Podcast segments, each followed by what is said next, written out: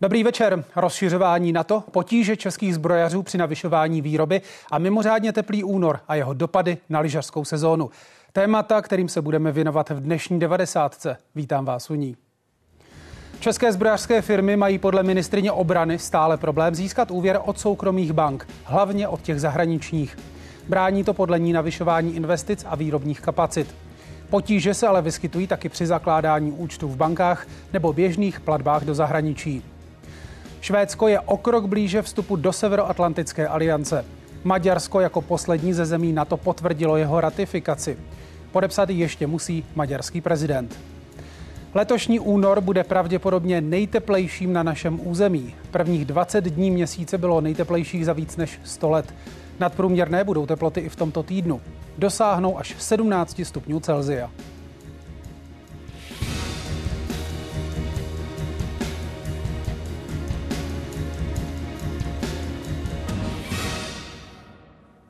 Na úvod ale ještě jedna událost. Tři čeští lyžaři zemřeli při sesuvu laviny v horách na hranicích Kyrgyzstánu a Kazachstánu. Tragédie se stala včera. Podle kyrgyzských úřadů byli součástí 23 člené výpravy na hranicích s Kazachstánem taky Slováci. Nabídneme komentář. Hostem ve vysílání je Viktor Kořízek, horský vůdce z Mezinárodní federace asociací horských vůdců a také spolupracovník na lavinové prevenci Horské služby České republiky. Dobrý večer vám přeju. Dobrý večer. Tak to zmiňované neštěstí se odehrálo v údolí Žirgalan, poblíž hranic s Kazachstánem a Čínou. Jen tak pro zajímavost, znáte tuhle oblast, víte, jak to tam vypadá? Ne, neznám vůbec. Tak možná... Ale charakter, chara, pardon, charakter toho pohoří se dá přirovnat pohoří u nás tady částečně v Evropě. Vy se zaměřujete na laviny. Jaká by měla být prevence, pokud někdo vyráží do hor? Co by měl vědět? Jaké vybavení by měl být, mít? Tak mezi to základní vybavení patří samozřejmě lavinový přístroj, lavinová sonda a lopata a v ideálním případě lavinový baťoch. Tohle je to základní vybavení. Měl by to umět používat a měl by trošku tušit něco o těch lavinách ohledně lavinový předpovědi, taktiky výstupu a sjezdu. Tak možná právě tohle rozeberme podrobněji. Co dělat ve chvíli, kdy člověk vidí, že se na něj řídí lavina? Jaká by měla být ta správná reakce? Ta správná reakce by asi měla být taková v tom postupu, že pokud mám právě na sobě připevněný lavinový airbag, měl bych ho okamžitě aktivovat, měl bych se snažit, pokud jsem na lyžích, ujet z ty hlavní dráhy někam do boku. Když už mě ta lavina semele, měl bych se snažit plavat v ty lavině, dostat se to nejvíc k povrchu, abych mohl dechat a na závěr už potom se zbalit do klubíčka, čekat a čekat a čekat. Při této lavině zemřeli čtyři lidé, tři Češi, jeden Slovák z celkem 23 člené výpravy. Jak by měli reagovat právě ti nezasažení členové výpravy? No, tady asi byl trošku problém, že jich moc nezasažených nezůstalo nahoře. Co já mám zprávu, tak snad jich bylo 19 zasypaných a to je vlastně poměr 4 nahoře a 19 pod sněhem je dost hrůzný. To, ta představa je šílená vlastně. Tam nevíte, co dřív. Co tedy by měl člověk v takové situaci dělat, pokud právě on nebyl zasažený hlavinou? Měl by zhodnotit situaci, kde se zrovna nachází, jestli není v nějakém taky nebezpečném místě. Pak, pokud to místní podmínky dovolí, zavolat nějakou místní horskou službu, zalarmovat prostě pomoc další, aby o vás někdo věděl a snažit se začít vlastně lokalizovat zasypaný a postupně je odkopávat a uvolňovat jim dýchací cesty. Jak rychle se snižují šance na přežití pod lavinou? Říká se, že máte zhruba 15 minut na maximální šanci přežití, e, potom ta šance rychle padá dolů a za dalších 15-20 minut zůstává naživu podle statistik nějakých 33% lidí. Jak složité je lokalizovat člověka pod lavinou?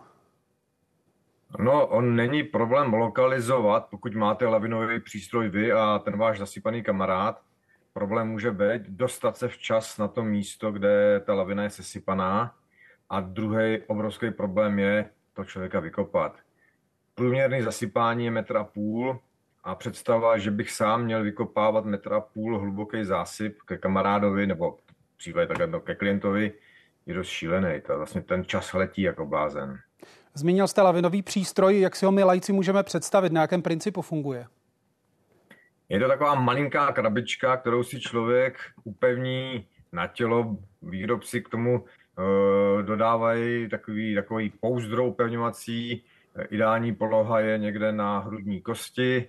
Vy si ho před turou zapnete do módu vysílání, takže ten váš přístroj vlastně vysílá signál. A teď se nemusíme zdržovat, jak, na jakým principu ten signál je, ale prostě vysíláte signál a když jste zasypaný, tak kamarádi ten svůj přístroj můžou přepnout do druhého módu a to je hledání a můžou vás podle toho vašeho signálu najít a lokalizovat. Obecně, za jakých okolností se nejčastěji uvolňují laviny? Uh, existuje několik takových základních typů lavinového nebezpečí. V tomhle případě, co jsem si aspoň teďka mohl zjišťovat, tam panovaly takové podmínky, že několik dní za sebou výrazně sněžilo, byly obrovské přírůstky sněhu a k tomu vychřice místní eh, nějaká služba tam vyhlásila dokonce pátý lavinový stupeň, což je stupeň, kdy se dají očekávat velký až extrémně velký samovolný laviny. To znamená, to ani nemohli, nemuseli oni utrhnout a prostě ta lavina se rozjede sama a padají nejen v extrémních svazích, ale dojíždějí i přes mírný svahy. To znamená, to jsou svahy eh, do třeba kolem 20 stupňů a tam vás to může zasáhnout. Šílený na tom je, že 23 lidí se pohybovalo v podobné nějaký dráze najednou. Že prostě je to něco nepochopitelného. Ale samozřejmě podrobnosti další nevíme, je potřeba si počkat na další a další informace, až třeba místní zpráva nějaká to vyšetří a zhodnotí a popíše celou tu situaci, jak se odehrála. Nicméně v obecné rovině, pokud platí takto vysoký stupeň výstrahy, zmiňoval jste číslo 5, jaká platí doporučení? No, zapálit nějakou hromničku doma, modlit se, aby to nezasáhlo i váš barák. To je prostě na horách lavinové stupeň číslo 5 vlastně značí, že laviny budou překonávat svý stávající hranice. To znamená, pokud byl nějakou starší lavinou vykácený les po nějaký metry, tak teďka můžete očekávat, že ten les bude vlastně pryč dál, že vlastně se ta lavinová dráha překoná. A v řadě případů, třeba i v Alpách, v eh, takových stupňů byly zasaženy i městečka nebo části měst. Možná v obecné rovině opět, eh, s jakými nejčastějšími chybami se setkáváte, pokud jde o laviny a postup lidí, kteří se nějakým způsobem do nich dostanou? No, ve většině případů se jedná o takovou tu absolutní neznalost problematiky, že lidi se nezajímají vůbec o to, že existuje jakási lavinová předpověď, že existují v tu chvíli pravidla, které jsou daný to předpovědí, že pro, jeden, pro stupeň číslo jedna nebo dva nebo tři existují nějaké postupy, které byste měli vlastně navolit a nepřekračovat je a těma postupama si řídit. Většina lidí, kteří jsou zasažený takhle tragicky lavinou, o těch postupech moc nevědí. Říká horský vůdce Viktor Kořízek. Moc vám děkuji za rozhovor. Hezký večer vám přeju. Dobrý večer.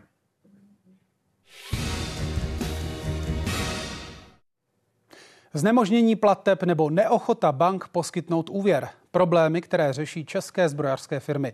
Podle ministrině obrany tyto překážky nevymizely ani po ruské invazi na Ukrajinu. Zástupci firm říkají, že jim brání v navyšování investic i v rozšiřování produkce. A to v situaci, kdy je většina podniků na hranici svých výrobních kapacit. Využívá ji česká armáda, ale i složky dalších zemí světa. Montáž pušky Bren 2 nově zamíří na Ukrajinu. Česká firma podepsala s tamní státní společností dohodu o dodávce všech dílů. Tam bude probíhat kompletní montáž, zkoušení, testování a následující kroky budou znamenat to, že ukrajinská strana bude schopná plně výrobu pušky Bren 2 realizovat v jejím prostředí. Na Ukrajinu dodává řada českých zbrojních firm. Jeden z předních hráčů zásobuje zemi třeba tanky, raketomety nebo velkorážovou municí. Objem její výroby od začátku války na Ukrajině společnost navýšila desetinásobně. Financování eh, je, je pro nás problémem, ale my vnímáme, že se to poslední dobou lepší. My doufáme, že tenhle proces bude dál pokračovat a finanční prostředky, které máme vázány na nákup surovin, Eh, budeme moci investovat do rozšíření výroby. Část bank v poslední době mění svá vyjádření. Ke zbrojařům jsou vstřícnější a některé tvrdí, že firmy ve zbrojním průmyslu financují. Oborová asociace to ale považuje za nedostatečné, byť uznává, že instituce víc komunikují. Podle aktuálního průzkumu Asociace obraného a bezpečnostního průmyslu se alespoň s nějakým problémem u bank potýká naprostá většina firm v odvětví. Nejčastěji jde třeba o znemožnění platebního styku nebo o neochotu poskytnout úvěr. Jestli Evropská eh, investiční banka bude financovat obrané průmysl jednotlivých členských zemí Evropské unie, pak jsem přesvědčen, že se připojí i běžné komerční banky. Podle ministrině obrany navíc některé banky nechtějí českým firmám poskytnout úvěr proto, aby nekonkurovali podnikům v zemi, kde má banka sídlo. Máme hmatatelné důkazy, opravdu v případech, kdy ty banky ty naše firmy posuzovaly jinak než třeba jiné firmy někde jinde v Evropské unii. Bylo by dobré, aby ty podmínky v Evropské unii byly stejné pro všechny země. Zbrojní průmysl nesmí být jak do posud prosté slovo. O možnostech řešení chce šéfka rezortu Černochová jednat s ministrem financí Staňurou. Jeho rezort podle ní připravuje kroky ke zlepšení situace a odvětví chce podpořit i Evropská komise. V nejbližší době plánuje předložit strategii, která cílí i na podporu financování těchto firm. Tereza Glejchová, Česká televize. A podrobnější komentář teď přidá Jiří Hinek, prezident a výkonný ředitel Asociace obraného a bezpečnostního průmyslu České republiky. Dobrý večer vám přeju. Dobrý večer. Vy jste dnes řekl, že banky obraný průmysl diskriminují. Proč se to podle vás děje? Jaké důvody od bank slýcháte? Já si myslím, že je to zaprvé jistá setrvačnost, eh, protože dlouhodobě my to pocitujeme někdy od roku 2015, se na obraný průmysl pohlíží jako na něco, co by vůbec nemělo být. Já se to uh, dovolím třeba doložit uh, třeba tím, že když se podíváte na dotační programy pro elektroauta, tak zjistíte, že je to pro malé, střední i velké firmy, pozor, nesmí vyrábět zbraně nebo střelivo. Eh, je, je prostě ten obraný průmysl, přestože není někde taxativně vyjmenováno v, eh, politice ESG, eh, evropské politice, že je něco špatného, tak vše to směřuje na to, že to není něco dobrého. A samozřejmě ta setrvačnost u velkých korporací je obrovská a je pravda, že v poslední době má možnost setkávat se hm, s některými zástupci, vrcholnými zástupci bank. Oni říkají, měníme politiku po válce na Ukrajině, ale já říkám, dva roky trvá válka na Ukrajině. Jakou jste změnili politiku? Průzkum nám jasně říká, že pořád obraný průmysl diskriminujete. Například mluvčí České spořitelny pro i dnes v této souvislosti řekl, eh, cituji, pokud se jedná o Evropskou unii, financujeme tyto zakázky v zásadě bez omezení. Jednáli se o zbrojní zakázky například na Ukrajinu, posuzujeme je individuálně, aby se námi financovaný materiál neocitl v rukou ruské armády nebo aby neskončil u jiných teroristických skupin. Konec citace. Je taková obava bank z vašeho pohledu pochopitelná nebo respektive možná, jaké záruky umějí dát zbrojaři, aby se něco takového nestalo? Buď banky nechápou proces eh, v České republice, eh, jakým způsobem se exportuje, jakým způsobem se na to dohlíží, anebo to nechtějí chápat. Eh, já si dovolím jenom z rychlosti popsat. Každá firma, která má povolení k zahraničnímu obchodu s vojenským materiálem, má statutární orgány prověřené Národním bezpečnostním úřadem. Každý obchod, který uskutečňuje, na to české orgány vydávají exportní licenci. Pro boha, co by banka měla kontrolovat víc, než prověřili české orgány? Ministerstvo zahraničních věcí, spravodajské služby, ministerstvo průmyslu obchodu. Takže banky jakoby nevěří České republice, že ona dostatečně prověřuje zbrojní zakázky. Čili můžete vyloučit, že opravdu nehrozí za žádných okolností, že by se vojenský materiál ocitl v nepovolaných rukou. Jedně, kdyby třeba Rusové dobili ukrajinské pozice a ukořistili materiál. To se samozřejmě stát může. Ale já vylučuju to, že by se dostal tento vojenský materiál tam, kde by neměl. Pak by selhal stát jako kontrolní orgán. Ale ten stát je přece mnohem silnější kontrolní orgán než nějaké compliance uh, v nějaké bance komerční. Mají problém s financováním i firmy v jiných evropských zemích, případně jak se liší situace v jednotlivých evropských zemích v tomto ohledu? Já mám možnost se bavit se svými protěžky z ostatních evropských zemí. Eh, všichni si do jisté míry stěžují, ale řekněme ty tradiční eh, velké země, jako je Francie, Německo, mají jednu šanci, jestliže tam sídlí centrála hm, té bankovní korporace, tak vždycky mají možnost přes své poslance, přes, řekněme, nějaké lobbysty si trošku uh, vylepšit pozici. Ale problémy máme všichni. My jsme slyšeli v reportáži, že ministerstvo financí chystá kroky, které by vám měly ulehčit situaci. Jak tedy teď může pomoci stát? Já jsem přesvědčen, že je několik možností. První možnost je, v současnosti se projednává uh, zákon o Národní rozvojové bance, uh, Kdyby se do tohoto zákona eh, dostalo, že obraný průmysl je klíčový pro budování obrany schopnosti České republiky, tak by tady vzniknul státní subjekt, který by primárně umožňoval rozvíjet výrobní kapacity obraného průmyslu, tím pádem zajišťovat dodávky pro vlastní obrany schopnost. A vytvořil... že vám do toho vstupují, ale za takových okolností by to znamenalo, že to bude muset financovat stát. Rozumím tomu správně. Ne, bude se to financovat běžným způsobem, ale nepromítali by se do toho, řekněme, nějaké tlaky nebo nějaké obavy těch nadnárodních korporací. Měli bychom to v rukou my jako Česká republika. A druhá věc je, eh, jestliže Evropská unie chce podpořit výrobu v Evropě, tak by měla zařídit, nebo aspoň evropští úředníci by měli zařídit, aby Evropská investiční banka financovala obraný průmysl. Zatím Evropská investiční banka nemůže financovat rozvoj obraného průmyslu. Žádné členské země Evropské unie. Jak jste zmiňoval, ta situace se táhne už v podstatě dva roky po té, co začala válka na Ukrajině. Kdy tušíte nějaké možné zlepšení eh, situace i na základě těch kroků ze strany státu? Já se přiznám, že nemám uh, křišťálovou kouli, neumím říct, kdy to bude, ale jedno si troufnu říct, že včera bylo pozdě. Nemůžeme razantním způsobem zvyšovat výrobní kapacity, ať už pro vlastní ozbrojené síly, ale i pro dodávky na Ukrajině, když nebudeme mít eh, standardní přístup eh, bankovním nástrojům jako jiné rezorty. Já si dokonce troufám říct, že bychom měli od toho diskriminačního přístupu to měli otočit a jít k pozitivní diskriminaci. Obraný průmysl je klíčový pro budování obrany schopnosti. Podpořme ho i bankovními nástroji. Nicméně přesto se ty kapacity zbrojního průmyslu navýšily po té, co vypukla válka na Ukrajině. Můžete dát konkrétní čísla, jak výrazně? Je to obor od oboru uh, jinak. Někde se nám podařilo třeba jenom o 10%, někde se nám nepodařilo vůbec, někde jsme možná skočili skokově. Ehm, průměru bych si troufnul říct, že je to o 20 až 30% Jak jsme na tom ve srovnání s Evropou? Jak té se celkově podařilo navýšit eh, zbrojní výrobu? Já se domnívám, že jsme na tom možná lépe než ostatní země eh, Evropské unie. Ehm, možná je to třeba tím, že my víc cítíme eh, ten konflikt blízko, ehm, Poláci ho cítí ještě blíž ty země, co jsou dál, tak eh, říkají si, válka je daleko, nám nic nehrozí a nejdou tak razantním způsobem, eh, jako my se snažíme opravdu posilovat výrobu.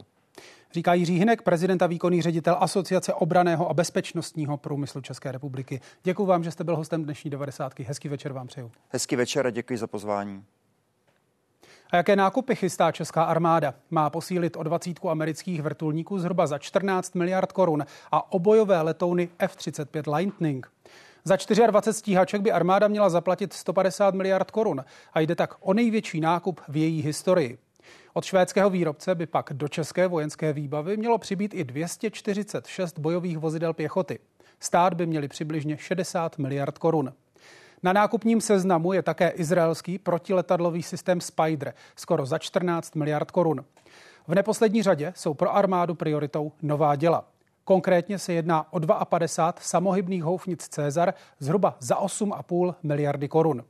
Nahradit by měli děla Dana, která vidíte za mnou. Kromě zmíněných položek má armáda dostat třeba obrněná vozidla, mobilní 3D radiolokátory nebo útočné pušky a pistole. A přidáme další komentář. Hostem ve vysílání je Zdeněk Petráš z Centra bezpečnostních a vojensko-strategických studií Univerzity obrany. Dobrý večer vám přeju. Dobrý večer, přeji do studia. Tak pokud jde eh, o čísla zbrojního průmyslu, tak ta za loňský rok budou až v polovině letošního roku. Nicméně pokud se podíváme na čísla za předloňský rok, export zbraní a dalšího bezpečnostního materiálu z Česka byl v roce 2022 dosud nejvyšší. Proti roku 2021 se téměř zdvojnásobil. Objem výroby ve srovnání s rokem 2021 přibližně o pětinu narostl na více než 50 miliard korun. Co tohle vypovídá o kondici a robustnosti českého zbrojního průmyslu? Eh, těžko říci, zdali tato čísla dokládají, že eh, pružnost a robustnost českého obraného průmyslu je natolik dostatečná, aby stačila pokrýt eh, požadavky armády České republiky i požadavky ze zahraničí, především směrem k zemím Severoatlantické aliance, případně Evropské unie, ale v každém případě s konfliktem na Ukrajině se nyní otevřela cesta k tomu, jak jsou oslovovány jednotlivé země, jak jsou oslovovány zástupci jejich obraného průmyslu a samozřejmě jsou oslovovány v tom duchu, aby se zbrojní eh, výroba navýšila a navýšila se v tom duchu, aby jednak se pokryly eh, požadavky, které vyplývají ze zajištění obrany schopnosti České republiky, jednotlivých členských zemí Severoatlantické aliance Evropské unie. Samozřejmě, aby se pokrylo to, co očekává eh, Severoatlantická aliance, aliance, případně Evropská unie od jednotlivých členských zemí jako národní příspěvek. No a samozřejmě je tady nedílná součást tohoto požadavku a to je podpora eh, Ukrajiny v boji proti ruským okupantům. Jak si stojí český zbrojní průmysl ve srovnání se světem, pokud jde o kvalitu produktů? V čem jsme silní, v čem třeba méně? Hm, toto je otázka, která spíš měla být směřována na prezidenta Asociace bezpečnostního obraného průmyslu, průmyslu eh, inženýra Hinka, ale v každém případě eh, armáda České republiky využívá řadu produktů, které jsou schopny eh, české podniky zabývající se zbrojní výrobou poskytnout. No ale samozřejmě eh, chtěl bych navázat na to, co inženýr Hinek řekl, měla by tady být větší podpora eh, našeho obraného průmyslu ze strany rezortu a ze strany tom smyslu, aby byla větší dodávka, větší akcent dán na to, aby eh, české zbrojovky a český obraný průmysl více zásoboval jednotlivými produkty armádu České republiky. Mělo by to být opravdu nastaveno jako eh, strategický cíl a strategický směr, který by měl být eh, i ze strany vlády a ze strany příslušných orgánů více podporován a více zaštíťován tak, aby jednotliví výrobci měli větší jistotu, že armáda jejich produkty bude odebírat, a to nejenom v krátkodobém horizontu, ale především v tom střednědobém a dlouhodobém. A proč se to podle vás neděje? Eh, těžko říci, proč se to neděje, ale je tady plno faktorů.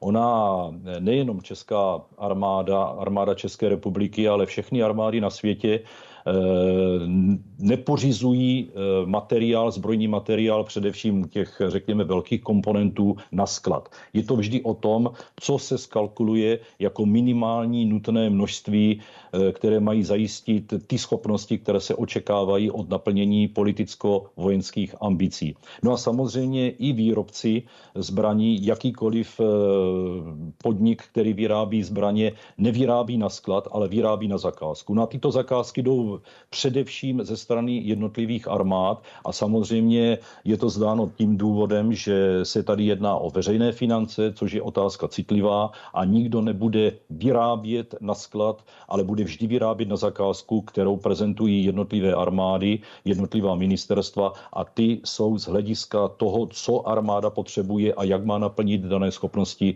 velice, velice opatrné. Já jsem tady zmiňoval ty největší zbrojní zakázky, které, které česká armáda chystá a většinou jde o výrobky zahraniční provenience. Čili jakou roli v těchto dodávkách můžou hrát čeští zbrojaři?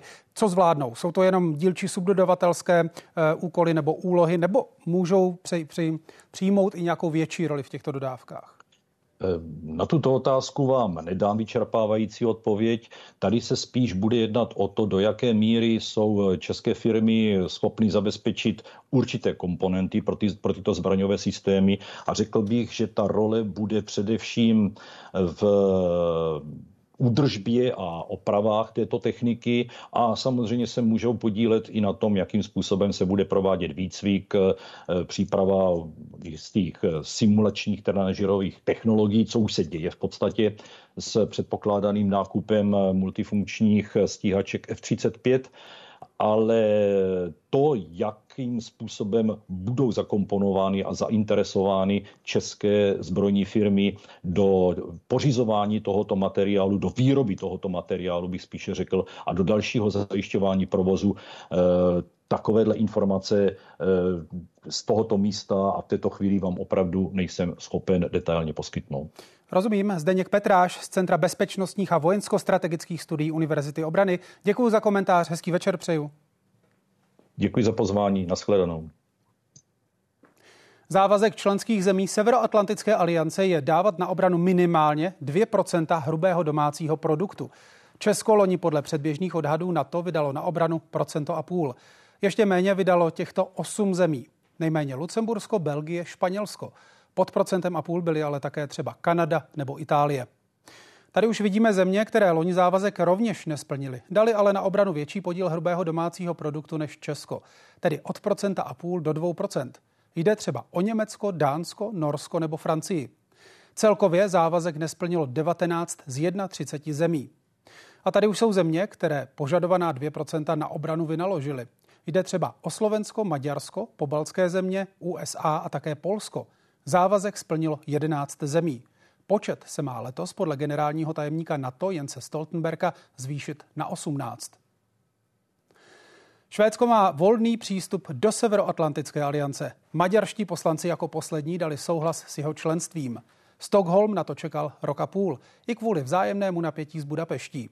Severská země podala přihlášku spolu s Finskem po ruské invazi na Ukrajinu. Stane se 32. členem NATO.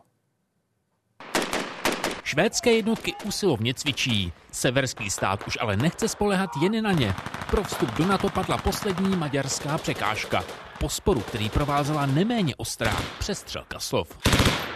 Švédsko totiž dlouhodobě kritizovalo maďarský stav demokracie, médií nebo justice.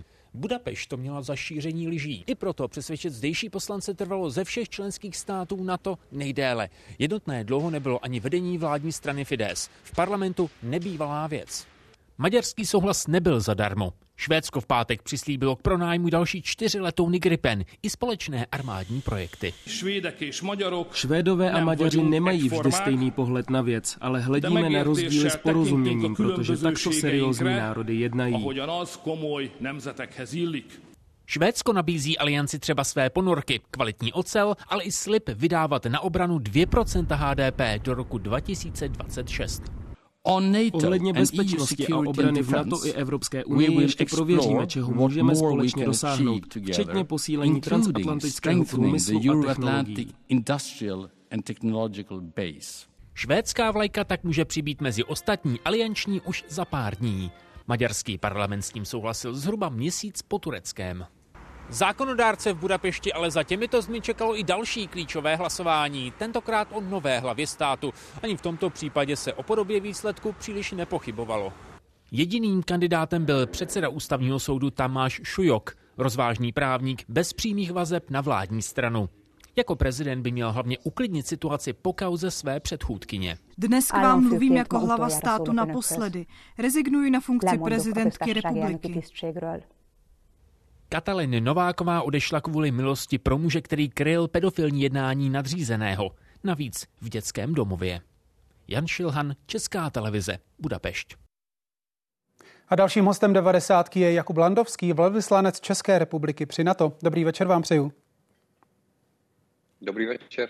Tak vypadá to, že vstup Švédska do NATO je hotovou věcí. Čeká se na podpis nového maďarského prezidenta. O kolik bude aliance se Švédskem silnější?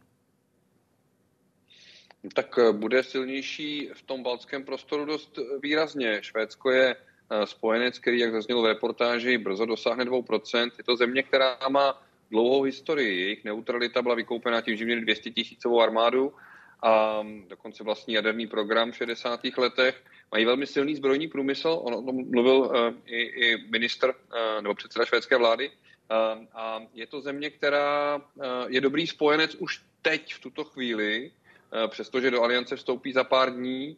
tak ukazuje, že má vysokou míru porozumění pro ty nejdůležitější alianční úkoly, jako je pomoc Ukrajině, a je to země, která umí přispívat ke koncenzu, což se vlastně ukázalo i během těch poměrně dlouhých a složitých jednání s, s Maďarskem eh, o tom finálním rozhodnutí, které padlo právě dnes v maďarském parlamentu. Švédsko žádalo vstup do NATO společně s Finskem, to nakonec vstoupilo už loni v Dubnu. S ohledem na to, co jste právě říkal, jak jste Švédsko v podstatě chválil, rozumíte těm průtahům, které se odehrály na straně Turecka a Maďarska? Tak eh, na straně Turecka možná eh, lépe než na straně eh, Maďarska. Ta turecká kritika byla spíše transakčního charakteru, bylo zhruba jasné, co tím Turecko sleduje, není to nic pěkného, ale dalo se s tím žít. U Maďarska byla situace složitější. Maďarsko zprvu tvrdilo, že je nepřípustná kritika ze strany jako jiného spojence. No to myslím, že je v demokratických systémech úplně normální věc. A pak mluvilo o důvěře a je asi dobře, že si sešli hlavy státu eh, nebo výkonné moci a ty věci si vyříkali, eh, to k té důvěře přispěje, ale je také třeba respektovat, že důvěra se zbytkem aliance a Maďarsko vždy tvrdilo, že nebude poslední, nakonec tomu tak bylo, tak byla již delší dobu daná. Já když jsem podepisoval ty protokoly o přistoupení, tak jsem skutečně netušil, jak dlouho bude celá ta věc trvat a to jsem poměrně optimista v těch důležitých věcech. Ale co je důležité, je, že je ta věc konečně za námi, je to po dlouhé době skutečně dobrá zpráva. Alianci to posílí a e, radujme se z toho a pak se věnujme už ve 32 e, jiným dalším těžším úkolům, které nás určitě během roku 2024 čekají. Jaké jsou to úkoly? Tak především je to e, úplná generační změna a, a posílení alianční obrany a odstrašení. To je skutečně systém, který tu byl dříve, když Rusko ještě před rokem 14 eh, nebylo eh, tam, kde je, eh, tak nebyl schopen zajistit kolektivní obranu, protože nebyla tak velká hrozba. Ruská hrozba nám dává jasný kvalitativní, kvantitativní obraz, jak vypadá takový střed s protivníkem, nukleárním státem, schopným mobilizovat svou ekonomiku a své lidi. I početně Rusko je schopné uvést do pohybu 300 až 400 tisíc mužů ve zbraní.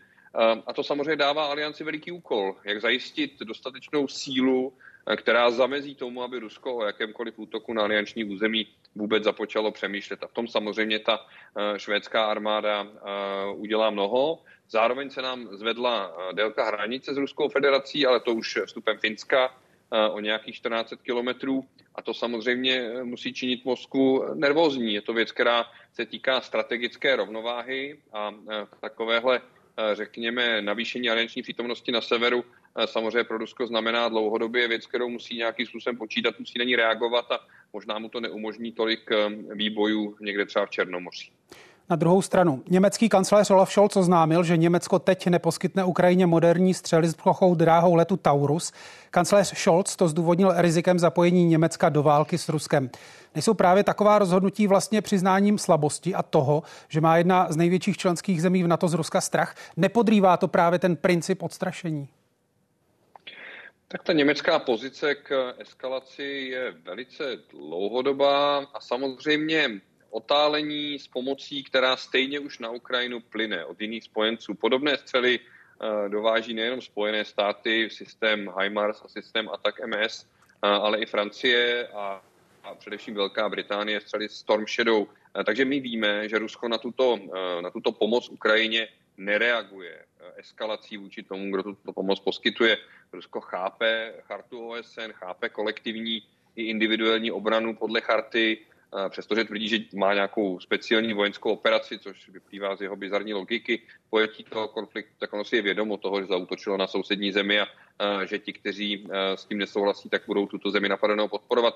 Tam já tu, tu, tu věc nevidím tak jako Německo, ale na to není tím, kdo by řešil letální pomoc na Ukrajinu. V tuto chvíli to není tato organizace, je to jiná organizace, která zahrnuje více států než NATO, ale samozřejmě větší úloha na to do budoucna při eh, organizování pomoci Ukrajině je něco, co by všem pomohlo, eh, protože každá země má nějakou vlastní politickou situaci a víme třeba ze Spojených států, že je to někdy těžké zajistit to, co je zrovna potřeba.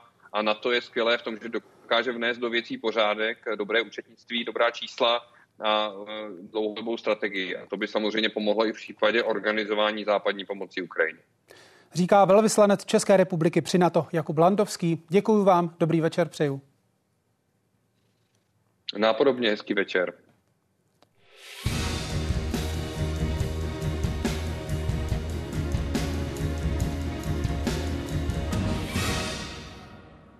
A v 90. otevíráme další téma. Neobvyklé teplo pokračuje. Nejvíc dnes naměřili na Ostravsku a na Karvinsku. Teplota přesáhla i 15 stupňů. Znát je to hlavně v přírodě. A lidé si místo zimní výbavy půjčují a kupují spíš kola. Jiřina Klečková chová 11 slepic. Ty teď díky teplému počasí snáší víc vajec, než je v únoru zvyklá. Těch 8, 9. A běžně v únoru? No tak většinu je zima, takže možná čtyři, to už maximálně, to už není Takže zas. pro vás je ale dobrá zpráva, máte víc No, vajíček. tak určitě je dobrá. Vajíčka jsou drahé. Uspíšený vývoj pak pozoruje na ovocných stromech. Říká, že něco podobného ještě na konci února nezažila. Podle kalendáře by mělo být ještě období vegetačního klidu. A vidíte sami, jak je už to všechno rozpukané, ale kdo ví, jestli nepřijde mráz a bude všechno zničené. Třeba meruňky vzhledem k předpovědi počasí vykvetou podle odborníků do týdne, tedy o měsíc dříve než třeba loni. Slunečné a teplé počasí přilákalo k přehradě Olešná řadu rybářů. Podle nich jsou teď ryby aktivní jako v Dubnu. 48. Takže dobré. Dobré. Berete. Bere a jde do saku. No je to nádherný, protože v únoru vždycky leží sníh, ještě hážem sníh. Teď se dají krásně chytat ryby. Se jen tak nezažije. Kousek od nich na stezce ještě před měsícem jezdili běžkaři. Teď se tady lidé procházejí, jezdí na kolečkových bruslích nebo na kolech. Počasí má vliv také na prodej sportovního zboží. Tržby třeba v tomto frýdecko-místeckém obchodě jsou srovnatelné s běžným březnem. Běžky a kola, co se teď víc prodává? No samozřejmě kola. V únoru jsme neprodali ani jednu běžku. My všem lidem říkáme v lednu, v únoru noste nám kola na servis, protože v březnu už nebude na to kapacity a my už teď nemáme kapacity. Jako teď už máme plný servis. A plný ho budou mít i v dalších dnech. Nadprůměrné teplo totiž podle meteorologů vydrží ještě nejméně 14 dní. Marek Slavík, Česká televize. A další komentář přidá Pavel Zahradníček z Ústavu výzkumu globální změny Akademie věd České republiky a z portálu Intersucho. Dobrý večer vám přeju. Dobrý večer do Prahy. Do konce února zbývají tři dny. Jakým způsobem se zapíše do historie měření? Tak únor bude bez sporu ten nejteplejší za dobu měření, kterou jsme vlastně od teda se říct od roku 1775 provádíme. A ještě tou zajímavostí bude, že ta odchylka od toho normálu bude asi pravděpodobně největší, jaká zaznamená skrz všechny měsíce. Ona v zimě ta odchylky bývají samozřejmě větší, než tomu bývá třeba v letních měsících, ale toto bude výrazně, výrazně odskočené. No a ten velmi teplý únor pomůže tomu, že i ta zima celková, jako celková sezóna, bude pravděpodobně také ta nejteplejší za dobu měření, protože i březen a leden byl teplotně nadprůměrný. Když to nebyly žádné rekordní měsíce, byly někde mezi 15. 20. místě na, to, na tom pomyslném žebříčku, tak celkově ten únor to vlastně vyhoupne, dá se na to první místo. A to už si musíme říci, že minulá zima nebo zima roku 2022 nebo zima 2020 patří k top pěti nejteplejším za dobu měření. A máme tady další rok, který vlastně pokračuje, nebo další zimu, která patří k těm teplým. A co ještě zajímavostí, co je, tak únor vlastně se nám prakticky jako jediný zimní měsíc vůbec neoteploval, nebo oteploval se nám tak, že nebyl statisticky významný. Naopak leden a prosinec se nám oteploval vždycky výrazně více. A teď najednou ten únor je dá se říct systémově hodně odskočený oproti tomu, co jsme i v minulosti zažili. Takže ten únor má několik, dá se říct letos, těch fenoménů, které zažíváme. No. A ta zima vlastně se nám otepluje dlouhodobě stejně jako to léto, tam ty trendy narůstají stejně. Jenom jsme to tak nepozorovali v minulosti jako nyní, protože vlastně dá se říct do poslední dekády v té zimě nám ten sníh docela pravidelně padal, bylo dá se říct stále stejné množství, Protože i když se nám oteplovalo, tak ty teploty vzduchu byly stále pod nějakým bodem mrazu, ale v té poslední dekádě už jsme se dostali přes tu pomyslnou hranici 0 stupňů, už ty teplé epizody opravdu přelízají tady tu hodnotu a místo sní, sněžení nám více prší, anebo přijde více teplých epizod jako letošní zimu, kdy nám sice napadlo sněhu, dá se říct, relativně normálně, ale velice rychle otál díky teplým, teplým, dá se říct, epizodám. A když tak vezmeme, tak vlastně na poslední dekádu nám zmizelo polovina dnů, kdy nám ležel sníh na vlastně dá se říct na povrchu a dokonce dvě třetiny dnů, kdy byl sníh více než 10 cm. Takže i tenhle únor přispěl k tomu, že ta zima se nám za posledních 10 let dost dramaticky proměnila. A to i pocitově nebo i vzhledově vůči krajině, protože prostě nám najednou, dá se říct, zásadním způsobem vymízel sníh. Jaké jsou důvody těchto proměn?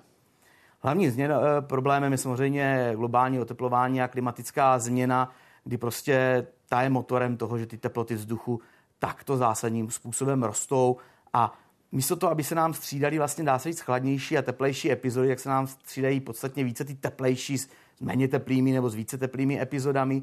A těch chladných epizod, kdy máme třeba minus 10 stupňů Celsia v únoru, nám výrazně ubývá, začíná se to být zácností a přitom je to ten normální stav, který bychom měli zažívat, tak naopak se divíme, když přijde minus 10 stupňů Celsia.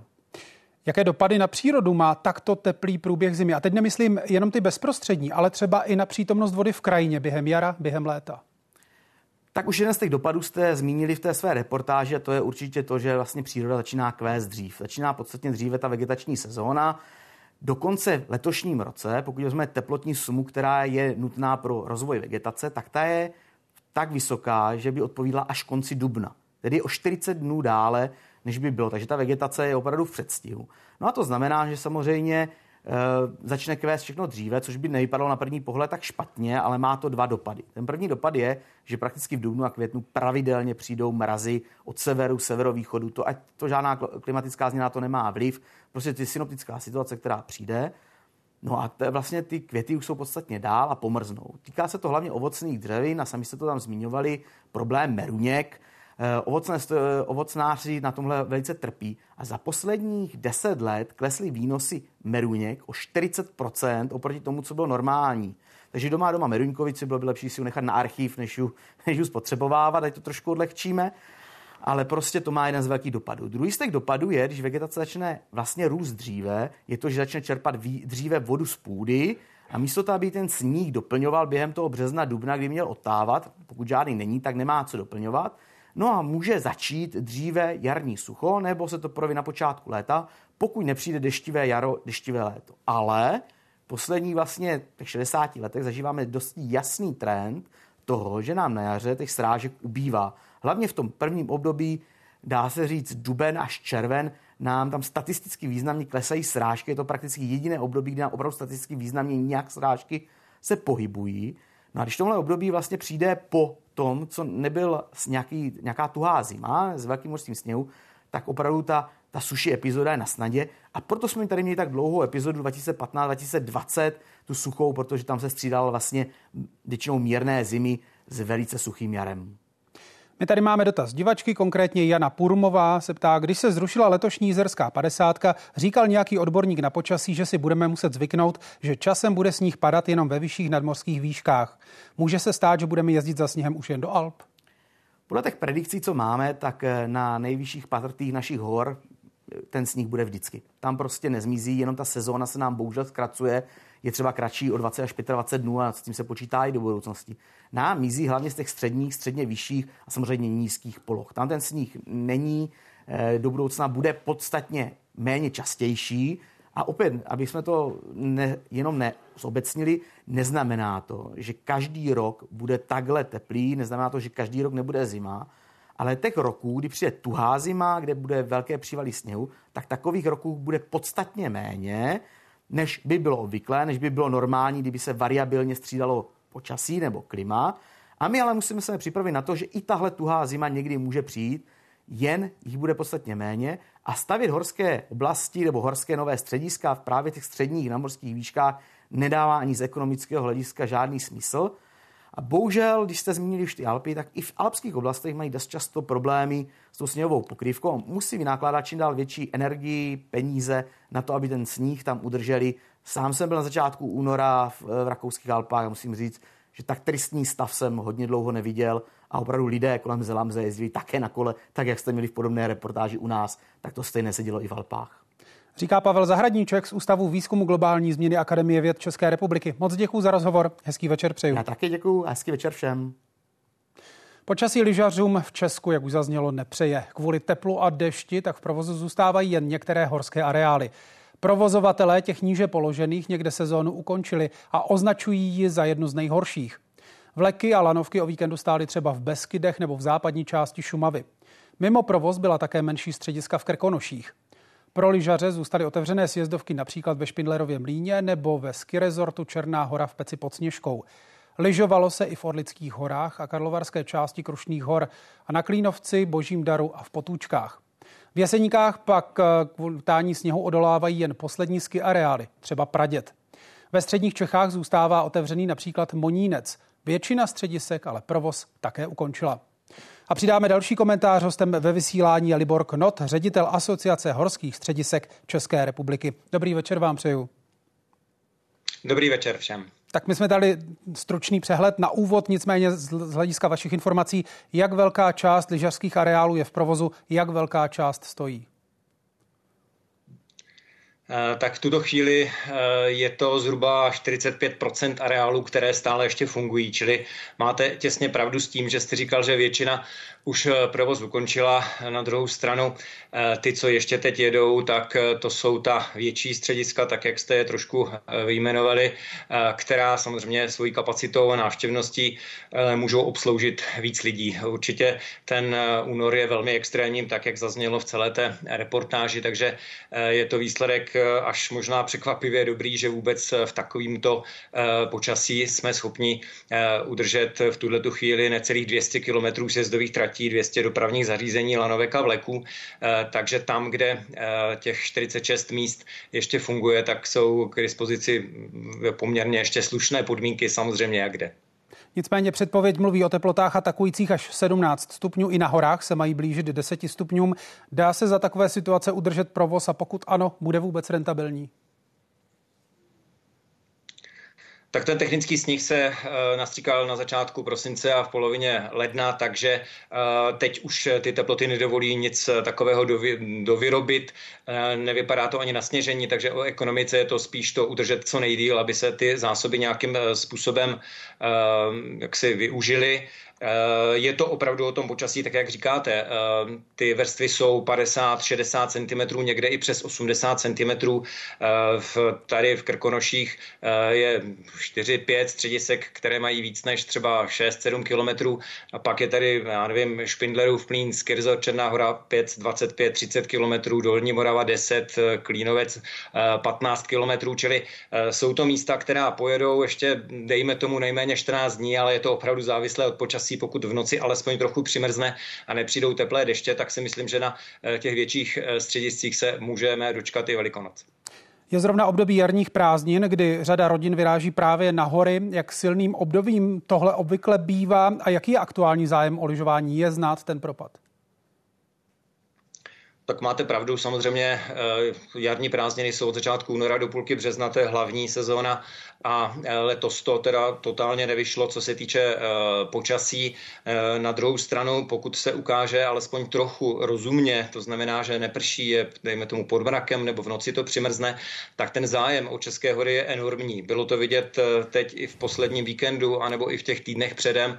Zhruba tak 10 dní zpátky jelo ještě 85% středisek, takže tu polovinu polovinu nejméně těch jarních prázdnin nějakým způsobem uh, zastihli.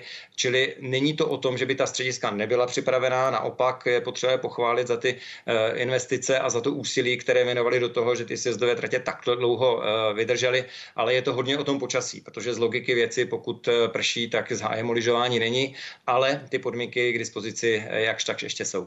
Já vám prozatím děkuji, pokračovat budeme za chvíli. Teď některá základní fakta o lyžařských střediscích v Česku. Těch větších je v Tuzemsku okolo 150 a dohromady poskytují více než 600 kilometrů sjezdovek. Ročně je navštíví přes 6,5 milionu lyžařů. 80% z nich přitom tvoří ti domácí. Horský turismus v Česku zaměstnává zhruba 44 tisíc lidí a ročně přispívá do veřejných rozpočtů 13 miliardami korun.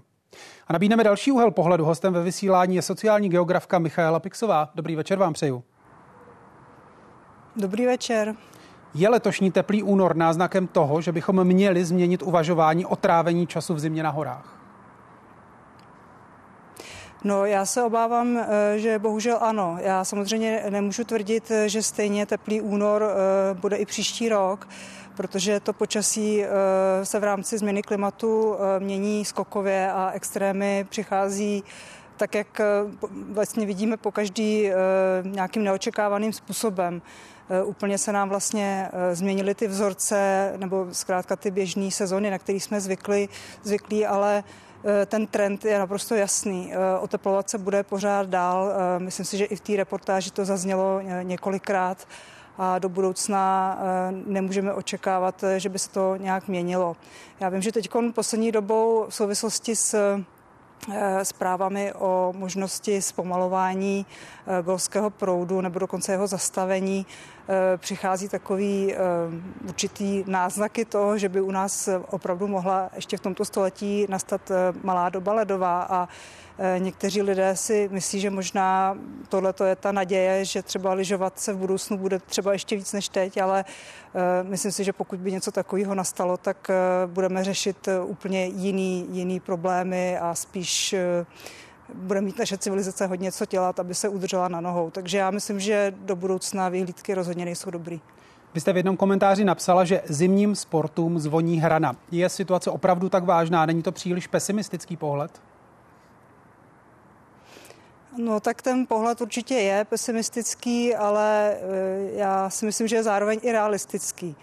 Eh, v tuhle chvíli asi nějaký falešný naděje nás eh, víceméně jenom eh, odvádí od toho, aby jsme se připravili na tu budoucnost, která přichází a vzhledem k tomu, že jako společnost celosvětová i v rámci České republiky děláme toho opravdu jako velmi málo pro to, aby jsme zabránili těm nejhorším dopadům klimatického rozvratu.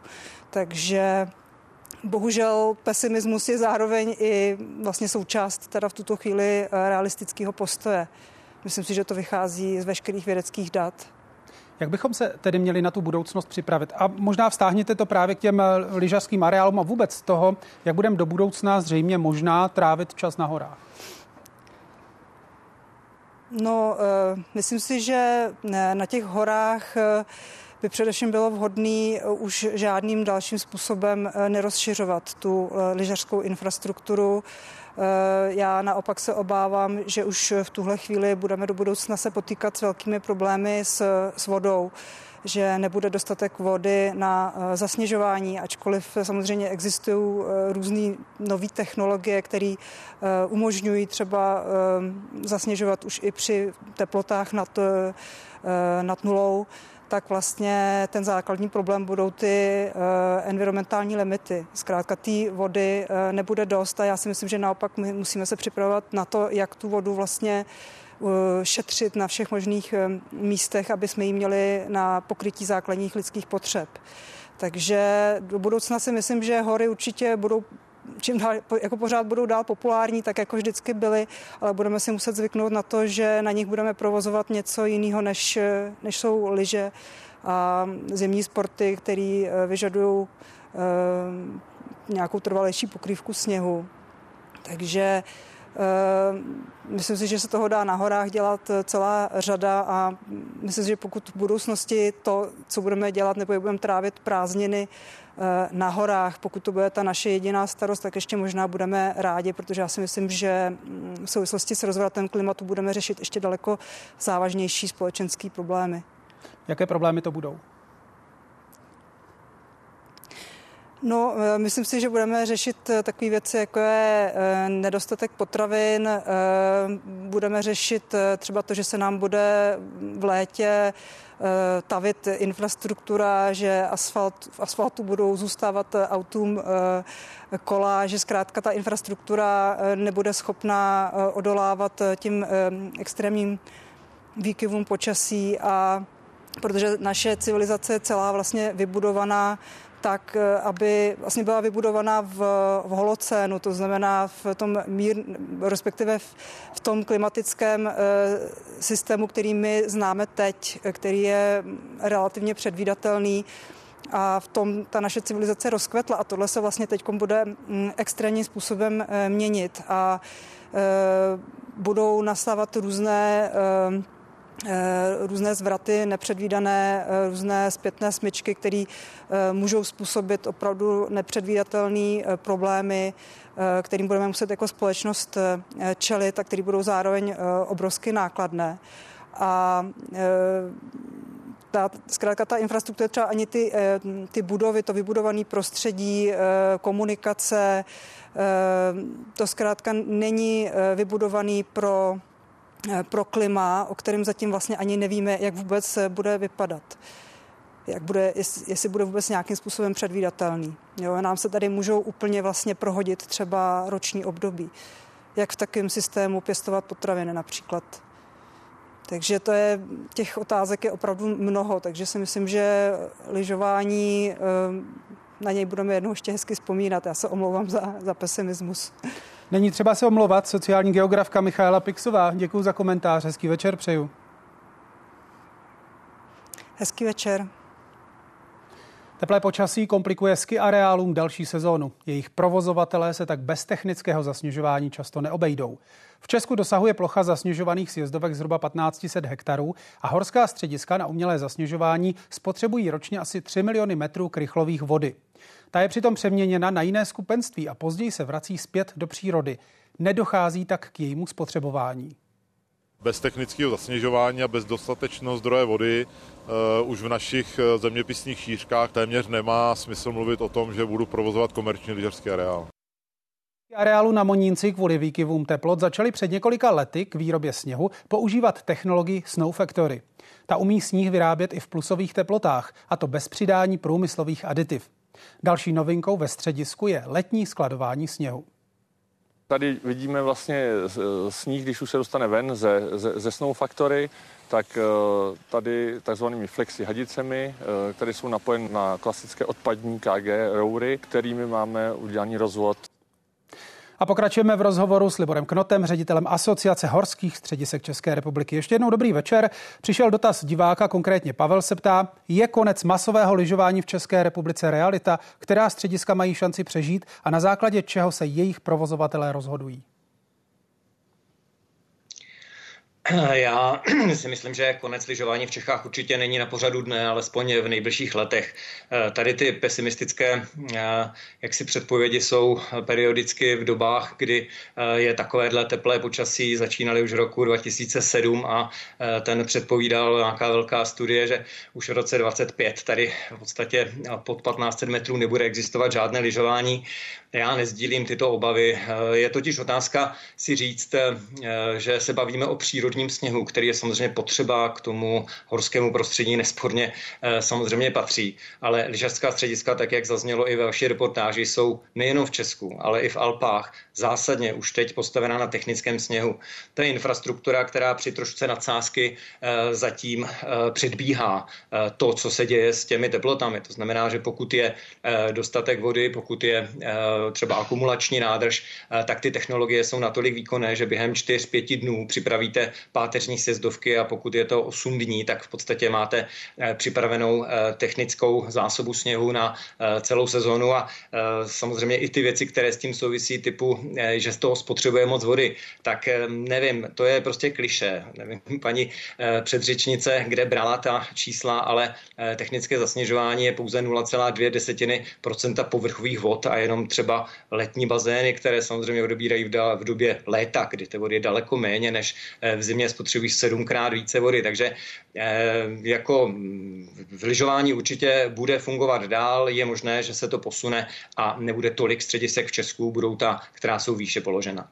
Navzdory tomu, co jste právě řekl, do jaké míry se nad oteplováním zamýšlejí provozovatelé ski areálu? Zajímá mě, kudy se případně ubírají ty úvahy. Jestli se opravdu do budoucna dočkáme toho, že lyžařská střediska už nebudou úplně lyžařská, budou se zaměřovat na širší spektrum aktivit, nebo jestli prostě zavřou? Eh, myslím, že podezřívat eh, provozovateli českých středisek, že se na touto otázkou hm, nezabývají, by eh, nikoho ani nenapadlo, protože jsou to podnikatele, kteří v tom mají svoje firmy, svoje peníze a tudíž už dlouhou dobu, dejme tomu od toho roku 2006-2007, kdy skončila ta dlouhá perioda krásného, krásných zim, tak se velmi vážně zamýšlejí nad tím, co dělat dál.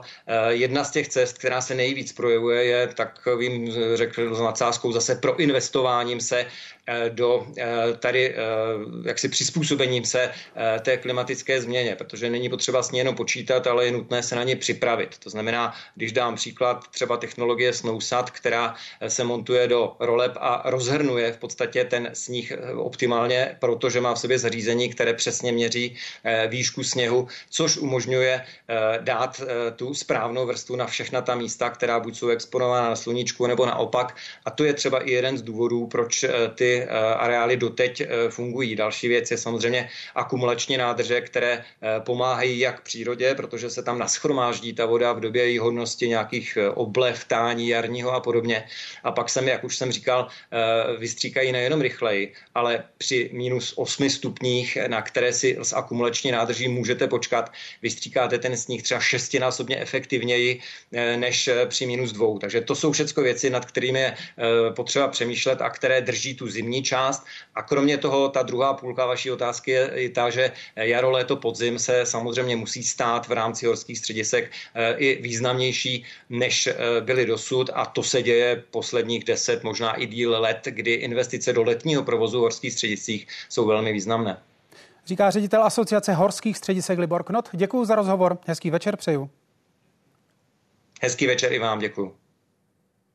A nabídneme další úhel pohledu. Hostem ve vysílání Jan Červencel, produktový manažer obchodu Happy Sport. Dobrý večer i vám. Dobrý večer vám i divákům. Vy nabízíte půjčování zimního vybavení. Jaký je letos zájem? Tak eh, začátek sezóny byl zajímavý. Teď samozřejmě průběh eh, těch posledních týdnů už napovídá, že eh, zas tak skvělý to není. Na druhou stranu v lyžařských střediscích v cizině sezóna teď začíná, takže věříme, že půjčovat a prodávat se bude dál. Jak moc se zájmem lidí hýbe právě vývoj počasí? Do jaké míry ten zájem kopíruje opravdu teploty? Tak samozřejmě vidíme to Eh, každým dnem, že lidi eh, věci řeší na poslední chvíli. S tím samozřejmě souvisí i to, že řeší počasí. Na druhou stranu Češi jsou lyžařský národ, lyžovat chtějí, takže já věřím, že cestu si najdou. Vy nabízíte jak krátkodobé výpůjčky, tak ty celoroční. O které z nich je větší zájem? tak eh, v tuto chvíli ten produkt celoroční půjčky je neustále na vzestupu. Nahrává tomu právě i ta situace, že počasí není tak úplně vyspytatelné a u té celoroční půjčky odpadá vlastně to řešení lyží dopředu, to znamená, vy máte, máte lyže výbavu u sebe celou dobu, můžete jet, kdy chcete. Finančně se dostáváme na cenu, kdybyste si to půjčil na týden a víkend, tak se dostáváme na běžnou cenu půjčení a samozřejmě v rámci té celoročky je i kompletní servis, to znamená broušení lyží, případná výměna, eh, ten, ten trend eh, u lyžařů k, k příklonu k tomuhle produktu je čím dál tím větší. Když to vezmete z dlouhodobějšího úhlu pohledu, mění se nějak zájem lidí o půjčování zimního vybavení? Tak eh, myslíme si, že zákazník se víc a víc specializuje. To znamená, chodí k nám eh, více lidí, kteří eh, vědí, co chtějí, vědí konkrétní servis. Na druhou stranu i s tím roste komfort a my se tomu přizpůsobujeme a nabízíme zákazníkům čím dál tím lepší služby. Mimochodem, pokud si někdo půjčí liže na celý rok, potom se potká s takto teplou, teplým zimním počasím, registrujete nějaké snahy vracet liže dříve nebo dávají lidé najevo nějakou snahu je opravdu vracet? tak naši zákazníci většinou tu službu znají, uvědomují si její výhody. Samozřejmě počasí je částečně nevýhoda. Na druhou stranu právě proto, že třeba si půjčíte na týdenní pobyt, na horách, eh, ty hory se nevyvedou, vy pak se rozhodnete, že chcete odjet do zahraničí na prodloužený víkend, tak vlastně ta celoroční půjčka vám to významně zlevní, protože cena je stejná, jak říkám, kdybyste to měli na týden a víkend, ale vy ty lyže máte celý rok. To znamená, můžete se ve čtvrtek rozhodnout a v pátek jet. Nakolik vy jako obchodníci sledujete vývoj klimatu a počasí? Může ovlivnit spektrum služeb, které nabízíte? Tak samozřejmě, že sledujeme. Dřív jsme jako firma se specializovali čistě na zimní prodej, protože jsme chtěli být eh, speciálka, věnovat se tomu eh, lyžařskému záběru na 100%. Teď samozřejmě v tom pokračujeme, ale zjišťujeme, že se musíme rozšiřovat i do letních sezón, takže nabízíme půjčovnu paddleboardů. Příští rok chceme spustit celoroční půjčování dětských kol a samozřejmě je i na nás se situaci přizpůsobit. Říká Jan Červencel, produktový manažer obchodu Happy Sport. I vám děkuji za rozhovor, i vám přeju hezký večer. Vám také. Děkuji, nashledanou.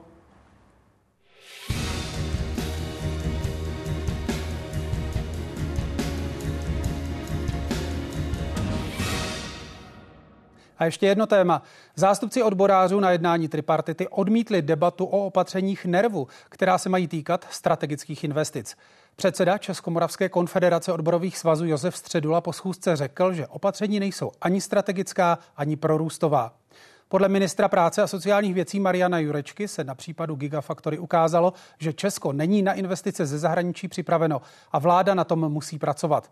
A právě výše zmiňovaný Josef Středula bude hostem událostí komentářů po desáté večer. My jsme dnes na jednání předsednictva i na jednání tripartity eh, diskutovali celou řadu eh, docela důležitých eh, návrhů nebo důležitých materiálů. To, co dnes bylo projednáno a představeno, tak byla strategická a prorůstová opatření jednak na základě jednání výboru pro strategické investice. Pan vládní zmocněnec Tomáš Hruda prezentoval vlastně soubor všech opatření, které se teď daří za poslední rok nastavit tak, abychom jako Česká republika byli mnohem lépe připraveni na strategické investory, protože se ukázalo na příkladu Gigafactory, že v okamžiku, kdy přichází opravdu významný zahraniční investor, který bychom opravdu velmi stáli, který by nám mohl jako České republice dlouhodobě zase pomoci z hlediska konkurenceschopnosti, eh, rozvoje, vyšší přidané hodnoty, eh, vyšší podpory zaměstnanosti, eh, tak se nám ukazuje, že nejsme na toto dostatečně dobře, efektivně připraveni z hlediska lokalit, z hlediska zabezpečené infrastruktury, z hlediska přípravy lidí na trhu práce. Takže úkolem naší vlády, abychom tyto věci dokázali lépe provázat, lépe nastavit a to také i ve spolupráci s jednotlivými kraji, s jednotlivými zástupci města, obcí a vlastně eh, ten systém se daří efektivně nastavovat a naším cílem, aby Česká republika v budoucnu dokázala lépe získávat eh, dobré partnery pro klíčové strategické investice. Dohodli jsme se, že opatření nervu, které byly prezentovány eh, v posledních týdnech, tak bychom probrali na mimořádném jednání předsednictva tripartity v příštích týdnech, tak abychom už měli i zpětnou vazbu od rezortů, co už se podařilo, co je v nějaké fázi rozpracovanosti, co se určitě podaří do konce tohoto volebního období, případně co bychom ještě chtěli zařadit eh, tak, aby to jednotlivá ministerstva byla schopna zpracovat a realizovat.